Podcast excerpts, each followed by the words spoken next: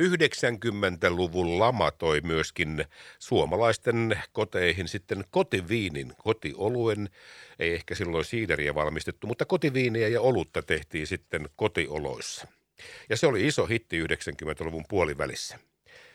Ja nyt voi sanoa, että myöskin tietyllä tavalla retroaikakauteen on palattu sillä tämän hetken tietojen mukaan kotiviinit ja himassa tehtävät oluet, ne ovat niiden suosio on lisääntynyt hurjalla vauhdilla.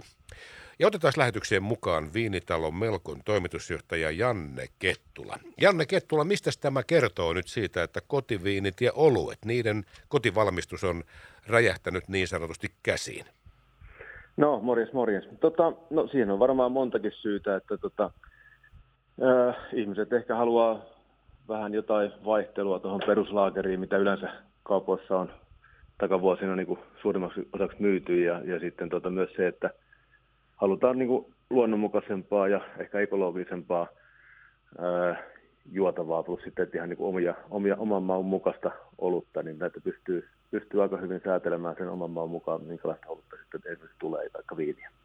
Janne Kettula, 90-luvullahan kotiviinit olivat ne, mikä oli sitten se varsinainen suosikki, mutta miten se nyt tänä päivänä 2022 sitten jakautuu viinin ja sitten oluiden välillä tämä, tämä ihmisten kiinnostus?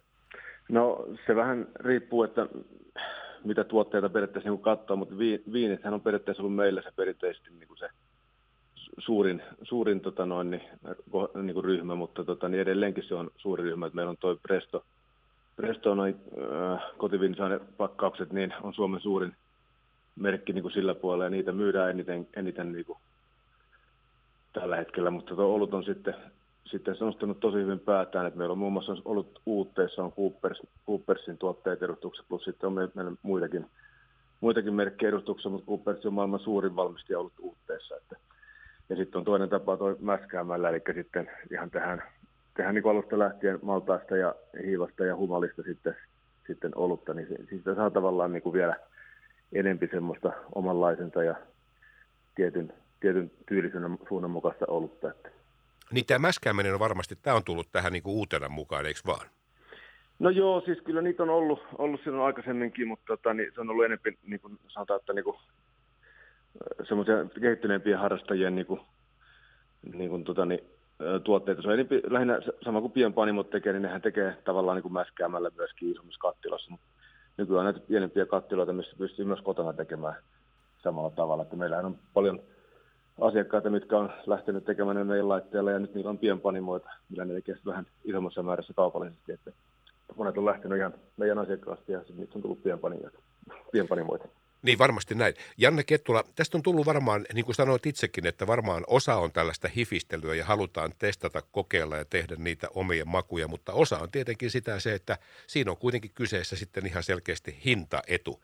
Osaatko sanoa niin kuin lonkalta, että otetaan vaikka nyt sitten tämmöinen uute, uutevalmisteinen olut, joka on se kaikkein helpoin tapa tehdä sitä olutta, niin mitä sille tulee sitten litrahinnaksi tällaista, kun hankkii nyt sitten kaikki tarvittavat kanisterit, mitä siihen tarvitaan?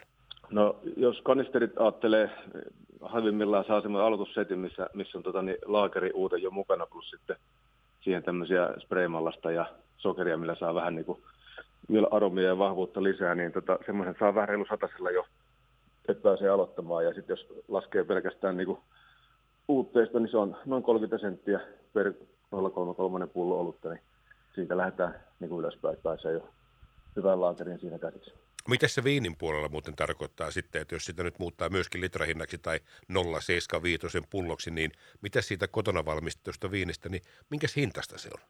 No jos lähdetään sitten taas noista valmispakkauksista, näistä tota, nyt on kuivamarjoista tehdyt nämä starttipaketit, niin tota, niistä se on halvimmillaan noin, noin 50 senttiä per 0,75 pullo. Mutta sitten jos sä teet vielä omista marjoista, että sulla on omia marjoja tuolla puutarhassa ja sitten ei tarvitse muuta kuin käymisaineet ostaa, niin sitten se on vielä halvempaa.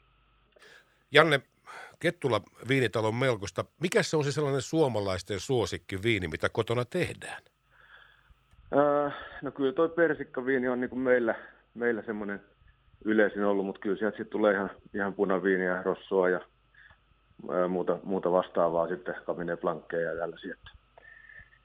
Meillähän ihan, ihan suoranaisesti samoja niin kuin tuota, näitä nimiä voi käyttää niin kuin noissa, noissa tota, niin, ää, tavallaan näitä niin kuin, ihan niin kuin, viinilaatuja sinällään ei hirveästi voi käyttää, koska Suomen lainsäädäntö niitä niin kuin vähän, vähän säätelee, niin meillä on vähän sinne päin nuo nimet, mutta kuitenkin ymmärtää, että mistä on kysymys. Kyllä, kyllä. Miten muuten, hei siideri, onko siiderin valmistaminen kotona mahdollista? Joo, meillä itse asiassa tuli, tuli tuossa viime kesänä tuli tämmöinen kuivamarjoista tehtävä siideripakkaus myöskin, tämmöinen Presto siiderit, niin viisi eri makua löytyy siitä, niin ne on, ne on nyt saanut hyvän suosion ja itse asiassa tänä keväänä niitä sitten saadaan tuohon laajempaakin jakeluun tuonne tavarataloihin, että sieltä löytyy sitten laajemmassa jakelussa niitä myöskin. Janne Ketula, mä palaan vielä tähän loppuun tuohon olueeseen. Nyt kun sitten on hankkinut kaiken sen, mitä siinä tarvii, tämmöiset starttipaketit ja sitten nämä päniket, missä se valmistetaan, niin kauan kun siinä muuten menee, kun se laitetaan muhimaan, niin milloin se on valmista? No se on, nopeimmat on tota niin, no sanotaan, että viikossa parissa niin se on pullotettavaa ja sitten antaa vähän aikaa muhia vielä pullossa, että mitä pidempään antaa muhia siellä, niin se on sitten aina parempaa, mutta sanotaan, että kuukaudessa jo pääsee pääsee juomaan että, tai maistelemaan. Ja sitä miten pitempään säilyy, niin sitä paremmin se taas sitten maku sieltä myöskin muhi. Kyllä, kyllä. Viinitalon Melkon toimitusjohtaja Janne Kettula, kiitos tästä ja hei, hyvää pääsiäisen odotusta. Joo, kiitoksia sitä samaa kaikille. Kiitos paljon. Joo, no niin, moi.